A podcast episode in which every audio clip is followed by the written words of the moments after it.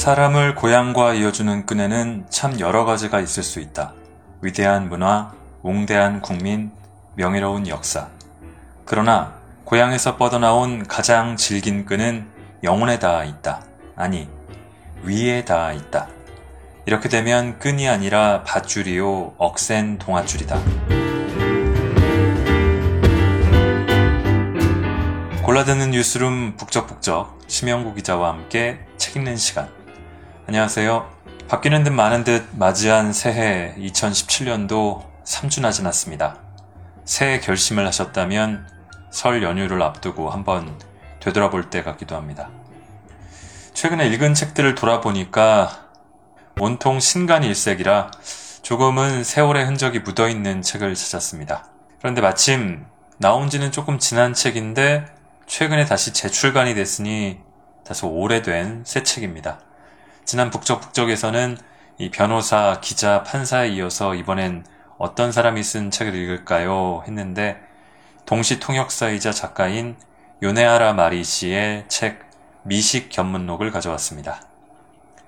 낭독을 허락해 주신 출판사 마음 산책과 요네아라 마리 씨에게 감사드립니다. 이 작가에 대한 설명을 잠시 하자면 이 마리상은 1950년생입니다. 러시아어 동시 통역사면서 에세이를 많이 썼고 소설도 쓴 바 있는 작가이기도 합니다. 어려서 체코 프라하에서 6년 정도 살았기 때문에 러시아어를 배웠고 또 전공도 러시아어로 하고 동시 통역사의 길도 가게 됐는데요. 이 프라하에서의 체류가 이 마리상에게는 인생의 큰 경험이었고 또 이 시절을 회고한 책 프라하의 소녀시대도 마리 씨의 걸작 중 하나입니다.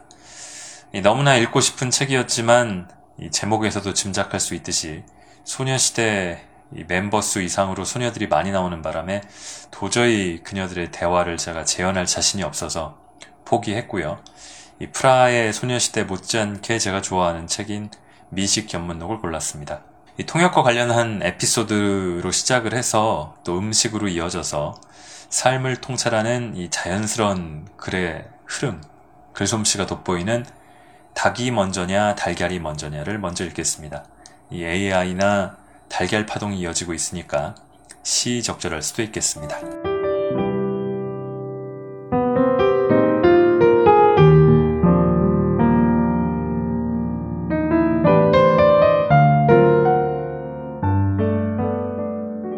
통역 중에 침묵은 용서되지 않는다.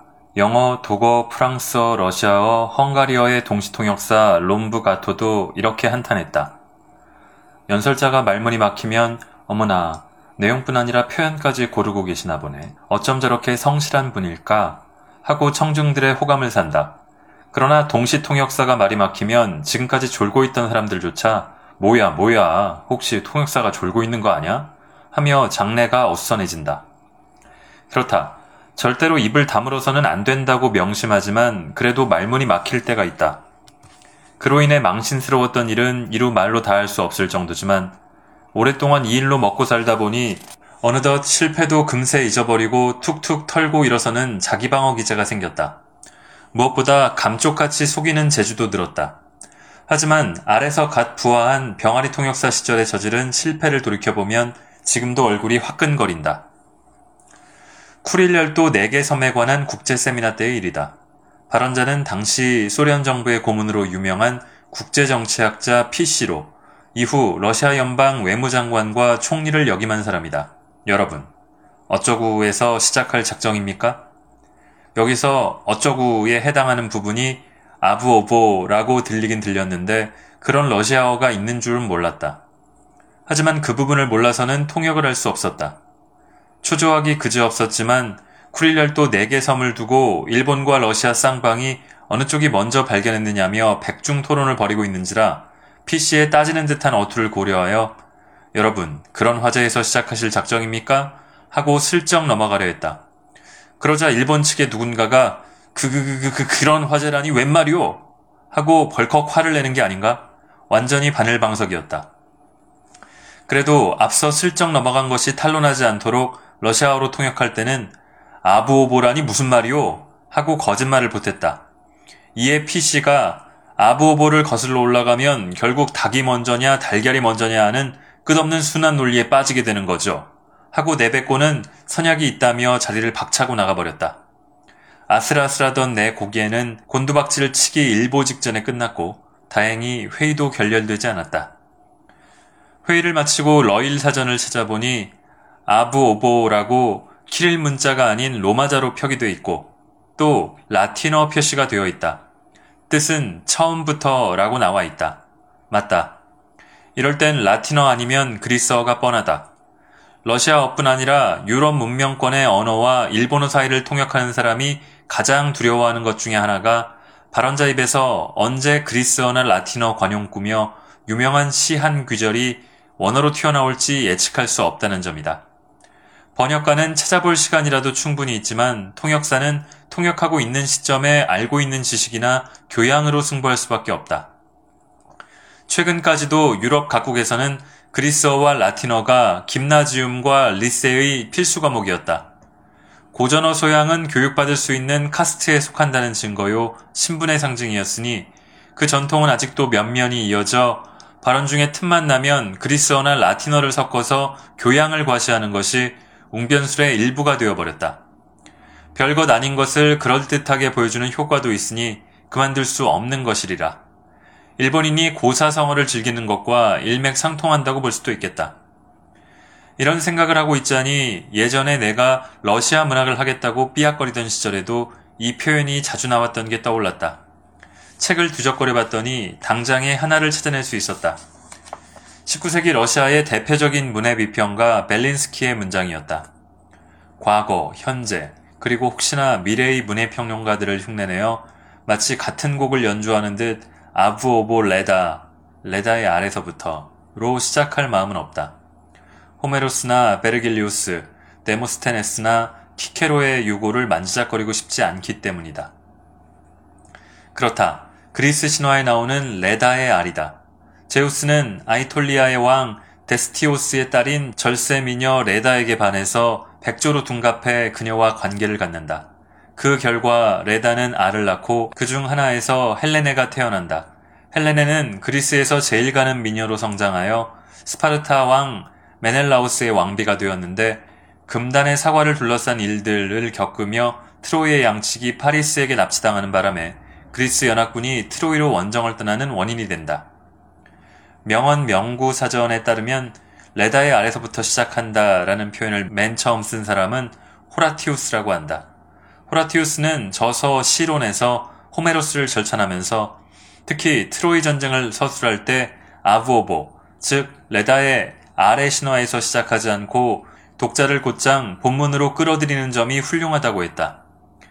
이렇게 하여 아부오보는 라틴어로 아래서부터라는 의미로 사물의 기원부터 밝힌다 혹은 근원으로 거슬러 올라간다 라는 취지로 쓰이며 아무래도 좋은 것을 너절하게 늘어놓는다 라는 뉘앙스도 띈다.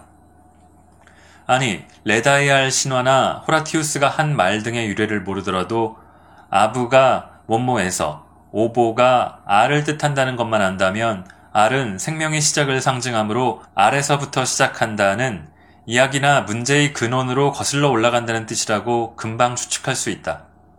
한편 관용구 아부오보가 레다의 아래서 유래한 말이 아닐 수 있다는 설도 있다. 예를 들어 랜덤하우스 영화 사전을 찾아보면 고대 로마의 연회에서 맨 처음에 달걀이 나왔기 때문에 이 표현이 처음부터라는 뜻이 되었다는 것이다. 이 관용구 전체는 맨 처음부터 마지막까지로 글자 그대로 아래서부터 사과까지가 된다. 로마의 연회에서는 맨 마지막에 과일이 나왔나 보다. 이 전통은 르네상스 말기까지 계속되어 2001년 일본에서 이탈리아의 해 행사로 기획된 르네상스기 정찬 식단도 맨 처음이 달걀이었고 마지막이 과일이었다. 그런데 르네상스 때는 삶은 달걀을 먹었으나 로마 때는 삶은 달걀도 오믈렛도 프라이도 아니고 날달걀을 삼켰다고 전해진다. 주 요리가 나오기 전에 아페리티프 혹은 전체와 같은 종류로 봐야 할까? 하지만 지금의 이탈리아인뿐 아니라 서양인들은 달걀을 날 것으로 먹지 않는다. 감기 들었을 때 마르샬라주에 날달걀을, 날달걀을 넣어 꿀꺽 삼키거나 성악가들이 목을 부드럽게 하기 위해 먹기는 하지만 이런 것을 요리라고 볼 수는 없다. 지금의 이탈리아인은 날달걀뿐 아니라 달걀 요리를 거의 먹지 않는다. 아침상에도 잘 오르지 않는다. 페투치네를 소스에 버무릴 때 노른자를 쓰는 정도다. 하지만 지금도 호텔 아침 식사에는 일식이든 양식이든 반드시 달걀 요리가 나온다. 그런 의미로 보더라도 아부오보는 처음부터라고 할 수 있겠다. 아무 요리도 못하는 사람이라도 달걀 프라이 정도는 만들 줄 알 것이다. 요리의 초보라는 의미로도 아부오보는 처음부터인 것이다. 서두가 길었다. 이제 나의 이 책도 아래서부터 시작하려 한다. 나의 식생활에 관한 기억을 아부오보로 찾아보면 역시 달걀부터이기 때문이다. 어머니의 젖을 빨던 기억도 이유식을 먹은 기억도 머릿속에 남아있을 리 없다. 먹는 것에 관한 나의 가장 오래된 기억은 달걀에 관한 것이다. 아버지가 삶은 달걀 껍질을 까주신다. 내가 하나를 먹으면 또 하나를 까주신다. 아, 얼마나 행복한지. 그 달걀도 홀랑 입속으로 넣는다. 마리는 어째서 이렇게 달걀을 좋아하지? 어이없어 하시면서도 아버지는 달걀을 또 주문해 주셨다. 아버지 어깨 너머로 회전 관람차가 보인다. 어느 유원지였던 걸까? 나보다 나이가 조금 많아 보이는 여자아이가 와서는 앞에 놓인 접시를 가져가려 한다. 나는 그 접시를 꽉 붙잡고 놓지 않는다. 여자아이도 접시 한쪽을 붙잡고 잡아당긴다. 마리아, 그 접시는 이제 필요 없잖아. 아버지가 타이르신다. 착하지? 그 접시 놓으렴. 나는 접시를 붙들고 있는 손끝에 더욱더 힘을 모은다. 유미코, 그 접시는 나중에 가져오너라. 가게 아줌마가 타일렀지만 여자아이도 오기를 부린다. 그 즈음 주문한 삶은 달걀이 나온다. 내 관심이 그리로 쏠리는 바람에 손끝에 힘이 풀렸나 보다. 여자아이가 접시를 쥔 채로 엉덩방아를 찢는다. 여자아이는 으앙 하고 울기 시작한다. 여기서 영상이 끊긴다. 내 상상력으로 떠올린 영상이 아니라 실제로 겪은 일 같다. 여동생이 태어나기 전후이니 두세 살 무렵이었는데 아버지는 유원지의 나를 자주 데리고 가주셨다. 그때마다 내가 좋아하는 삶은 달걀을 사주신 것 같다. 언젠가 가게집 딸과 접시로 줄다리기 했던 일을 친지들 사이에서 종종 화제로 삼곤 했으니까. 나는 왜 가게집 딸에게 접시를 내주기 싫었던 걸까? 지금도 그 이유가 선명하게 기억난다. 삶은 달걀을 얼마든지 먹을 수 있는 환경에 있는 여자아이가 부럽고 셈이나 죽을 지경이었던 것이다. 달걀을 너무 많이 먹어 탈이 났는지 4살이 지날 무렵부터 나는 심한 아토피에 시달리게 되었다. 달걀을 포함한 모든 동물성 단백질에 과잉 알레르기 반응을 보였다. 슈크림만 먹어도 온몸이 견딜 수 없이 가려워서 전철 안에서든 유치원에서든 입은 옷을 다 벗어젖히고 벅벅 긁어댔다. 온몸의 피부가 여기저기 벗겨져 바람이 불 때마다 아렸다. 악어를 속여 가죽이 벗겨진 이나바의 흰 토끼의 운명이 남의 일 같지 않았다. 어머니는 나를 데리고 이곳저곳으로 병원을 찾아다니셨지만 의사들의 처방은 하나같이 매일 스테로이드 주사를 맞으라는 것이었다. 어린 마음에도 달걀을 먹으면 큰일 난다는 인과관계를 분명히 알고 있었지만 그래도 달걀이 먹고 싶었다. 소학교에 들어갈 무렵 아버지 친구분인 한의사 선생님이 우리 집에 오셨을 때 내 증상을 보시고 한약을 조제해 주셨다. 어머니가 다려주신 그 쓴 약을 한 열을 마시고 났더니 아토피는 감쪽같이 사라졌다. 그 뒤 40년이 지나도록 재발한 적이 없다. 이렇게 해서 다행히 좋아하는 달걀을 얼마든지 먹을 수 있었다. 그런데 이번에는 먹을 수 없는 다른 이유가 생겼다. 어느 날 소학교 교문을 나서니 웅성거리는 사람들 사이에서 아이들이 왁자지껄 떠드는 소리가 들려왔다. 틈새를 비집고 들어가 보니 수건을 꼬아 이마에 동여맨 일꾼 차림 아저씨가 돗자리 위에 책상 다리로 앉아있고 그 양옆에 큼직한 상자에서는 노랗고 토실토실한 것들이 삐약거리고 있는 게 아닌가? 살아있는 병아리가 그렇게 귀여운지 미처 몰랐다. 손바닥에 올려놓으니 내 손바닥을 부리로 꼭꼭 쫀다. 갸우뚱하고 나를 쳐다보는 검고 동그란 눈동자가 너무나 사랑스럽다. 한 마리 10엔이라고 적힌 팻말이 걸려 있다. 나는 집까지 단숨에 달려가 저금통을 탈탈 털어 들어있던 돈을 몽땅 옮겨쥐고 되돌아왔다. 320엔 있으니까 32마리 주세요. 그렇게 말하니 아저씨는 생각지도 못한 대답을 한다. 암놈은 30엔이다. 조금 전에는 미쳐 보지 못했지만 정말 암컷 30엔이라고 쓰여 있다.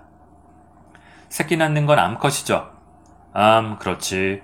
그럼 암컷 10마리하고 수컷 2마리 주세요. 네가 골라보렴. 다 귀여워서 어느 병아리를 골라야 할지 망설여진다. 한 마리씩 아저씨께 건네자 아저씨는 종이 상자에 차례로 던져넣는다. 상자에서 삐약거리는 병아리에 홀딱 빠져 걷다 보니 집에 돌아오는데 시간이 꽤 걸렸다.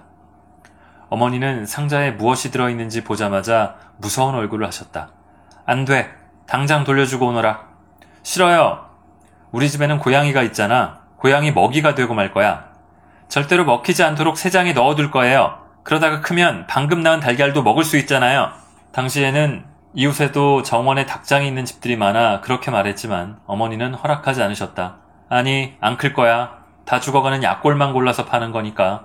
금세 죽어버릴 걸? 걱정이 되어 상자를 들여다보니 한 마리가 눈을 감고 쓰러져 있다. 다른 병아리에게 밟히는데도 일어나려 하지 않는다. 손바닥에 올려보니 축 처져서 이따금씩 팔딱거리며 경기를 일으킨다. 당장에 교문 앞까지 달려가 봤으나 조금 전까지만 해도 그 많던 사람들이 거짓말처럼 사라지고 아무도 없다. 손바닥 위의 병아리는 이미 숨이 끊어졌다. 몸이 순식간에 식어간다. 고양이가 파헤치지 않도록 깊숙이 묻어주었다. 그래도 나머지 11마리는 건강하게 뛰어다니며 쌀집에서 사온 먹이를 쪼아 먹고 있다. 그러나 저녁에는 3마리가 죽었고 이튿날 아침에 일어나 보니 또 3마리가 죽어 있었다. 건강하던 병아리들이 기력을 잃고 죽어가는데 나는 아무것도 해주지 못하고 그저 지켜봐야만 하니 안쓰럽고 불쌍해서 견딜 수가 없었다. 사흘이 지나자 딱 한 마리밖에 남지 않았다. 삐약이라고 이름 지은 요 녀석은 건강하고 몸도 커갔다. 훌륭한 닭이 될지 모른다는 희망이 생겼다. 우리 집에 와서 일주일째 되는 날 삐약이가 요란을 떨기에 세장이 좁아서 그러나 보다 싶어 뜰에 꺼내 주었다. 삐약이는 좋아라 하며 온 뜰 안을 돌아다녔다. 부리로 땅을 쪼나 했더니 어느새 지렁이를 입에 물고 있다. 나 잘했지 하는 얼굴이다. 그 순간 갑자기 검은 덩어리가 눈앞을 휙 스쳐 지나갔다. 깍 하고 울며 소리쳐봤지만 눈에 익은 도둑고양이가 벌써 삐약이를 물고 도망간 뒤였다. 이렇게 하여 병아리는 한 마리도 남지 않게 되었다. 그로부터 장장 1년 동안 나는 닭고기도 달걀도 먹지 못했다. 손바닥 위에서 죽어간 병아리들의 모습이 어른거려 도저히 입에 넣을 수가 없었던 것이다. 아침에 날달걀은 물론 오므라이스며 달걀찜이며 달걀이 들어간 핫케이크조차도 입에 댈 수 없었다. 1년쯤 지난 어느 날 카스텔라를 먹고 있는데 어머니가 어 거기도 달걀이 잔뜩 들어있는데 하셨다. 그 순간 팔딱거리다 죽어간 병아리들의 모습이 눈앞에 어른거렸다. 눈물이 흘러내렸다. 그러면서도 나는 계속 카스텔라를 먹었다. 기왕 독을 먹을 거면 접시까지 할자는 심정이었다. 아니, 하필이면 그렇게 맛있는 카스텔라였을까? 병아리들이 어른거리는 모습을 지우는 방법을 그때 터득했다. 먹는다는 것과 산다는 것, 이는 어찌 이리도 잔혹하고 죄 많은 일인가? 살생의 죄책감과 맛있는 것을 먹고자 하는 강렬한 욕망, 이 모순을 그대로 받아들이는 것이 어른이 된다는 것일까? 그날 이후 나는 다시 달걀을 먹을 수 있게 되었다. 그 뒤로 돼지, 소, 양과 관련해서도 비슷한 경험을 했다. 지금도 고기 요리나 달걀 요리를 앞에 두면 잠깐이나마 병아리들과 동물들의 모습이 눈앞에 어른거린다. 모두들 어쩌면 그렇게 슬픈 눈인지. 그런데도 다음 순간 으적으적 맛있게 먹어대는 내가 때때로 무섭다.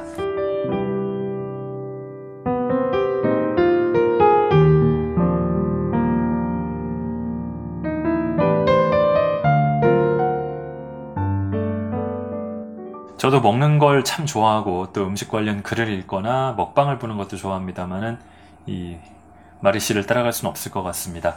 자, 할바라는 어려서 딱 한 번 먹어본 전설의 과자를 수년에 걸쳐 찾아보는 과정을 담은 글 또한 굉장히 인상적이었는데요. 이어서 읽어보겠습니다.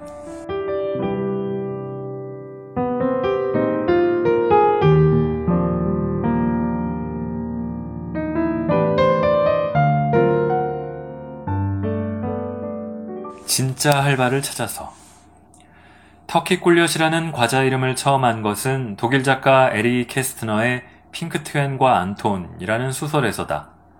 이 소설은 내가 소학생 때 인기 있던 작품이라 지금도 같은 세대에 아무나 붙잡고 물어봐도 응, 읽은 적 있어 라는 대답이 돌아올 정도다. 그러나 거기서 터키 꿀엿 나온 거 기억하니? 하고 물으면 열이면 열 모두 고개를 갸웃한다. 글쎄, 그런 게 있었나? 줄거리와 관계없고 게다가 슬쩍 지나간 단어라 독자의 기억에 남지 못했나 보다. 그런데 나는 왠지 터키 꿀엿이라는 글자를 보기만 해도 마음이 설렌다. 어쩌면 이렇게 맛있어 보이는 이름인가? 어떤 맛이 나는 과자지? 어떤 색에 어떤 모양일까? 단 한 번이라도 좋으니 먹어봤으면. 하늘도 내 마음을 아셨는지 기회는 의외로 빨리 찾아왔다. 소학교 3학년 가을, 나는 부모님의 일로 프라하에 살게 되었다. 방과 후에 반 아이들과 구멍가게에 들러 사먹는 인기 최고 과자는 단연 터키 med. 직역하면 터키의 꿀이니 다름 아닌 터키 꿀엿이었던 것이다. 좀 더 사각사각하게 만든 누가에 땅콩류를 더 많이 넣은 느낌이다. 캔디나 초콜릿은 옆에 끼지 못할 정도로 맛있다. 그런데도 러시아에서 온 이이라는 이렇게 말했다. 흥, 이 정도? 할바가 100배는 더 맛있을걸? 그 할바라는 거 한번 먹어보고 싶다. 어? 할바를 모른단 말이야? 그럼 이번에 모스크바에 다녀올 때 사올게. 여름방학이 끝난 9월 1일, 이이라는 약속을 지켰다.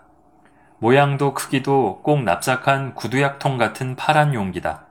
뚜껑에는 흰 글씨로 할바라고만 적혀 있다. 지금도 니베아라고 쓰여 있는 파란색 핸드크림 통을 볼 때마다 이이라가 가져다 준 할바가 생각이 난다. 뚜껑을 열자 연갈색 연고 같은 것이 들어있었다. 이이라는 홍차용 작은 스푼으로 그 표면을 긁어 모아 내밀었다. 간신히 샀어. 한 입씩만 먹어야 돼. 내가 입에 떠넣는 걸 보더니 묻는다. 어때? 맛있지? 맛있는 정도가 아니다. 이렇게 맛있는 과자는 난생 처음이다. 만드는 법은 터키 꿀엿과 비슷할 것 같지만 확실히 그것보다 100배는 맛있다. 게다가 처음 맛보지만 처음 같지 않고 왠지 그리운 맛이다. 씹을수록 땅콩과 꿀맛에 여러 가지 신비로운 향신료의 맛이 우러나와 입안에 섞인다. 이런 것을 두고 국제적으로 통하는 맛이라고 해야 할까? 15개국에서 온 반 친구들 덕분에 파란 통은 순식간에 비어버렸다. 딱 한 입. 그 한 입에 나는 할바에 홀딱 반했다. 아, 할바 먹고 싶어라. 원 없이 한없이 할바를 먹고 싶다. 게다가 여동생이며 부모님께도 맛보이고 싶었다. 할바가 얼마나 맛있는지 그 어떤 말로 설명해도 알아주지 않았기 때문이다. 그로부터 얼마 지나지 않아 아버지가 모스크바로 출장을 떠나게 되었다. 나는 스케치북을 가져와서는 마음속에 새겨둔 그 통을 그린 다음 수채 물감으로 파랗게 칠했다. 그림만 봐도 군침이 돈다. 무슨 선물 사다 줄까? 어디 다녀오실 때면 늘 물어보시는 아버지께 기다렸단 듯이 스케치북을 내밀었다. 할바라는 과자요. 가능한 한 많이 사다 주세요. 그러나 2주 뒤 돌아오신 아버지의 여행 가방 속에 파란 통은 보이지 않았다. 아버지는 짬을 내어 백화점이며 슈퍼마켓이며 자유시장도 들러보셨고 모스크바에 사는 지인들에게도 물어보셨단다. 하지만 그들은 모두 아니 그런 과자가 있었나? 하고 되물었단다. 그때부터 아버지도 어머니도 할바에 대한 호기심이 일어 소련에 출장 가실 때마다 찾아보셨지만 결국 찾을 수 없었다. 딱 한 번 자유시장에서 사셨다며 연갈색 덩어리를 사오신 적이 있었다. 제사상에 올리는 떡처럼 생겼다. 노점 아주머니가 이게 할바라고 우기길래 사봤다. 이이라가 맛보여준 할바보다 더 밝은 색에 딱딱하게 말라 있었지만 가슴이 설렌다. 튀지 않게 수건으로 싼 다음 망치로 두드려서 산산조각을 냈다. 가족들은 일제히 손을 뻗어 제각기 입으로 가져갔다. 누가에 참기름을 섞어 말린 듯한 맛이네. 어머니가 완전히 기대가 무너졌다는 얼굴로 말씀하셨다. 이 정도면 터키 꿀려시도 나은데? 라는 여동생. 아버지만은 나머지 조각을 입에 넣으시며 만족한 듯이 이거 어렸을 때 먹던 보리미숫가루랑 비슷하네. 이런 거 아니란 말이에요. 나는 화도 났지만 갑자기 슬퍼졌다. 이게 할바라고 생각한다면 할바가 가엾어요. 소련 친구들에게 이 얘기를 들려주니 거보란 듯이 말한다. 무리야, 무리. 외국인 여행자들이 진짜 맛있는 할바를 산다는 게 기적이지. 상점에 잘 나오지도 않을 뿐더러 나온다 해도 금방 동이 나거든. 그럼 진짜는 어떻게 알아보는데? 하고 물으니 한참 생각하고 내놓은 답이란 게 평범하기 짝이 없다. 먹어보는 수밖에 없지 뭐. 그래, 맞아. 할바 맛은 먹어보지 않으면 모른다고 앵겔스 선생님도 말씀하셨어. 이는 불가지론에 대한 실천론을 설명할 때 앵겔스가 푸딩에 비유한 것을 할바로 바꿔 말한 것이다. 어른이 되어 100번도 넘게 러시아에 출장 가게 되어 몇 번이나 확인했지만 이라가 맛보여준 그 파란 통은 단 한 번도 본 적이 없다. 그 무렵에는 할바가 러시아라기보다 구소련의 이슬람권 사람들이 만드는 과자라는 것 정도는 알게 되었다. 중앙아시아의 사마르칸트나 히바의 바자르에서 아버지가 몇 번 사다 주셨던 제사떡 같은 알바를 본 적이 있다. 매번 가슴을 콩닥거려가며 사보지만 늘 낙담하게 된다. 그 어느 것도 말린 누가와 별반 다르지 않았다.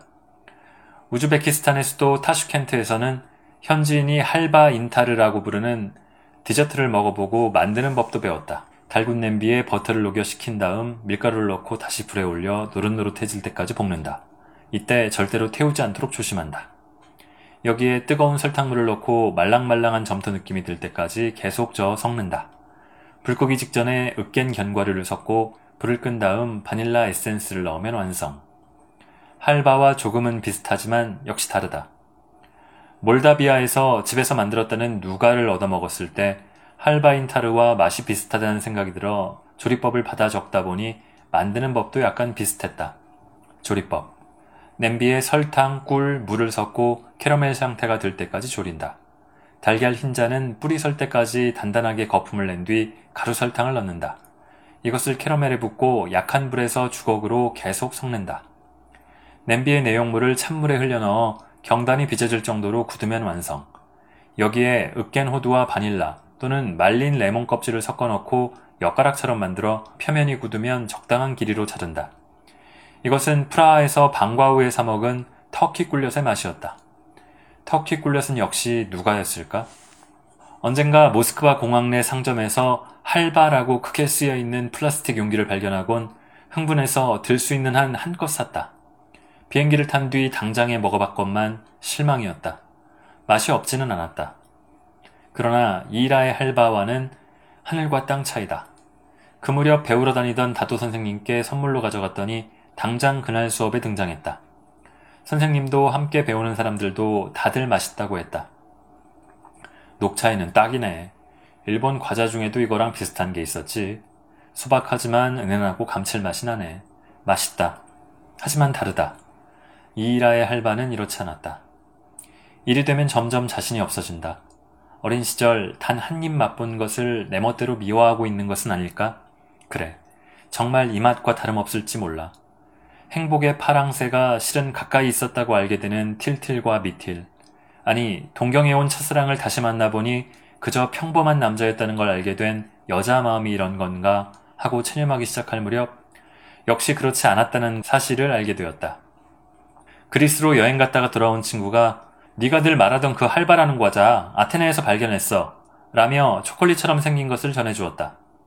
빨간 바탕의 금색으로 할바라고 인쇄되어 있다. 맞다. 키릴 문자는 그리스 문자의 기원을 둔다고 옛날에 배운 적이 있었지 하고 생각하는데 포장을 여는 손놀림이 어찌 그리 더디던지 이윽고 자기도 아직 맛보지 못했다는 친구와 한 조각씩 입에 넣었다. 와, 아무 말 없이 한 입, 또 한 입, 손이 절로 움직였다. 아, 이럴 줄 알았으면 그 가게에 있던 거 몽땅 다 사올 걸. 친구가 후회하듯 감탄했을 때 할바는 흔적도 없이 사라진 뒤였다. 이라가 맛보여준 할바의 맛이란 바로 이거였다. 천하 일품인데 친구도 미련이 남는 눈치다. 그때부터 내가 상상한 할바의 판도는 수련 땅에 있는 이슬람 지역뿐 아니라 전 이슬람 지역으로 확장되었다. 동유럽의 옛 오스만 투르크 지배 아래에 있던 나라들에까지 눈독을 들이기 시작했다. 불가리아의 소피아, 루마니아의 부쿠레슈티에서도 할바를 본 적은 있다. 그러나 20년 전에 그 친구가 그리스에서 사다 준 할바에 견줄 만한 맛은 아직 찾지 못했다.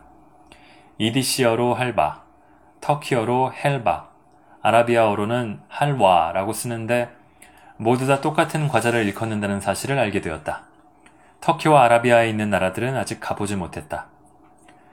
아마도 독일인이나 체코인은 할바를 흉내낸 과자를 터키 꿀엿이라고 이름 지은 것은 아닐까? 집에 있는 프랑스어 사전 로베르소 사전에는 할바라는 표제어가 있고 터키의 엿과자, 참기름, 밀가루, 꿀, 아몬드 등을 섞어 만든다 라고 나와 있다. 가지고 있던 랜덤하우스 영어 사전에는 할바라는 표제어는 없고 대신 할바 가 나와 있는데 주로 빻은 참깨와 꿀로 만든 터키가 기원인 캔디라고 설명되어 있다. Turkish honey라는 표제어는 없었지만 영어 요리책에는 Turkish honey 아몬드 케이크 만드는 법은 나와 있다. 조리법. 오븐을 180도까지 미리 데워둔다. 흑설탕, 백설탕, 달걀 흰자를 섞어 몽실몽실하게 연갈색 거품을 만든 다음 꿀과 커피가루를 넣어 고루 섞일 때까지 천천히 젓는다. 여기에 밀가루와 베이킹 파우더를 잘 섞어 향신료와 함께 아몬드 파우더 또는 아몬드 슬라이스를 분량의 반만 붓고 잘 젓는다. 케이크 틀에 버터를 바른 다음 앞에 것을 붓고 나머지 아몬드로 장식한다. 170도 온도의 오븐에서 45분 정도 굽는다. 알맞게 잘 부풀어 올라 구워졌으면 오븐에서 꺼내 10분간 식힌 다음 틀을 벗긴다. 데운 살구잼을 케이크에 바른다. 이는 보통 케이크 만드는 법과 같아 터키 꿀엿과는 한참 멀어 보인다. 랜덤하우스 영어사전에서 Turkish delight라는 표제어를 찾았다. 터키 과자, 젤라틴에 가루 설탕을 뿌린 젤리, 규히엿의 일종이라는 설명이 있다. 이 대목에서 나는 혹시 하고 외쳤다. 할바를 먹었을 때 왠지 모르게 느꼈던 그리운 맛은 실은 여기서 왔는지 모른다. 그런데 영국에서 실제로 Turkish delight라는 과자를 먹어본 적이 있는 일본인은 모두 입을 모아 그딴 건 두 번 다시 먹고 싶지 않아 하고 질색을 한다. 이 책의 담당 편집자 F씨도 그중 한 사람이다. 그건 영국 사람들도 맛없다고 할걸요? F씨는 제목도 저자도 생각이 안 나지만 옛날에 읽은 추리소설 중에 범인이 Turkish delight에 독극물을 넣어 살인을 저지르는 내용이 있었단다. 끈적끈적하고 텁텁한 단맛이라 죽은 피해자 외에는 주위에 아무도 입을, 입에 대려는 사람이 없다는 설정이었다고. 그리스 정교회의 미술과 역사를 배우고 있는 하야카와 요시아키 씨는 루마니아 전문가이기도 하다. 그는 터키시 딜라이트는 루쿰 라핫이 아닐까 지적했고 내게 편지까지 보내주었다. 저는 Turkish delight는 터키어로 lokum이라 불리는 과자가 아닐까 생각합니다. lokum은 루마니아어로 rahat으로 불리며 양쪽 다 일본의 求肥엿보다 좀 더 딱딱한 느낌으로 네모난 캐러멜에 가루설탕을 뿌린 것입니다.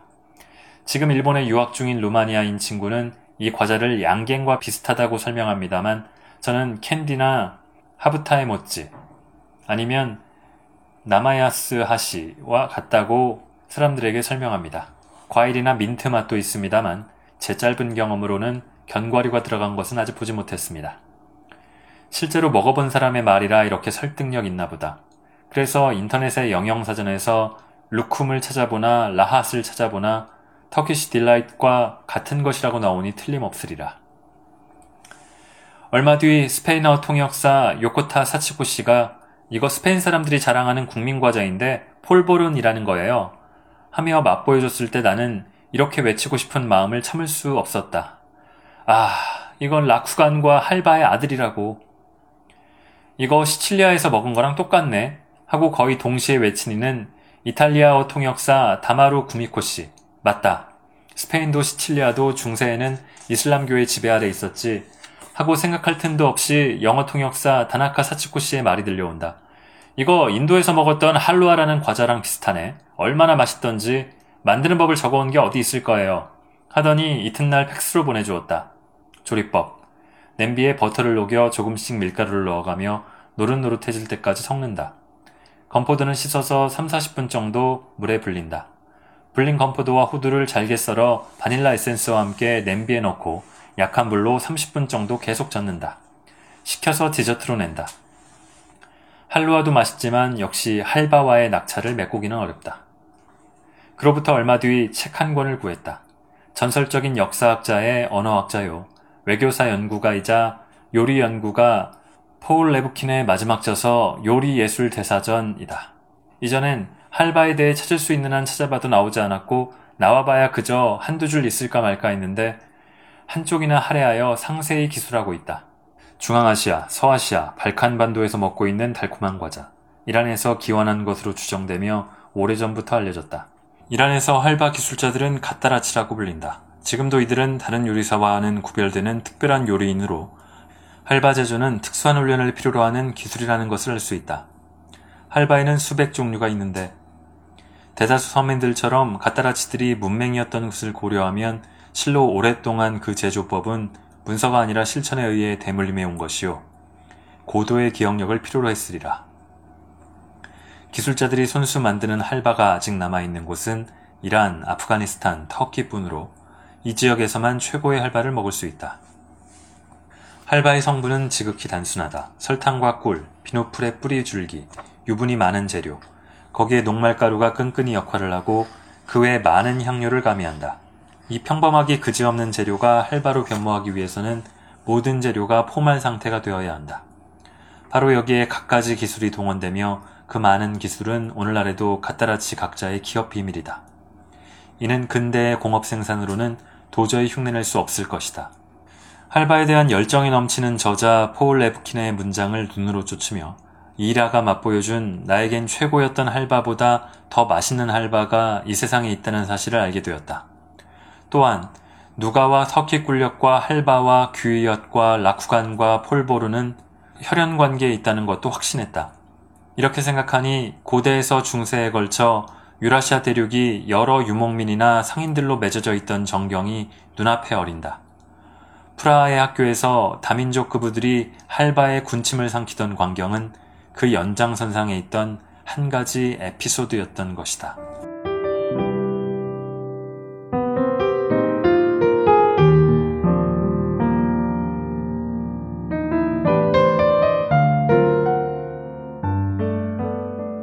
자, 이 밖에도 참 여러 가지 재미난 글들이 많은데, 이 정도로 북적북적에서의 낭독은 좀 맛배기 차원이니까요. 이 정도로 정리를 하겠습니다.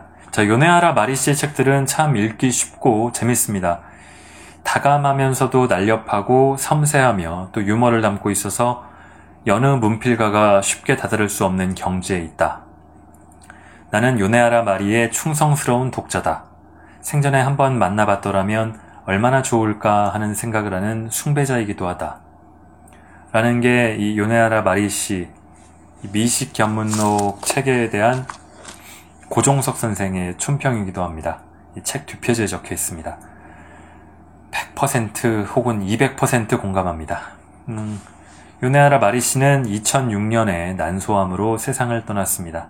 제가 갖고 있는 미식 견문록은 2009년에 발간된 버전입니다만 마리상의 마리 씨의 책들 중에서도 특히 인기 높은 책들을 모아서 마음 산책에서 최근에 문고판으로 다시 편했습니다.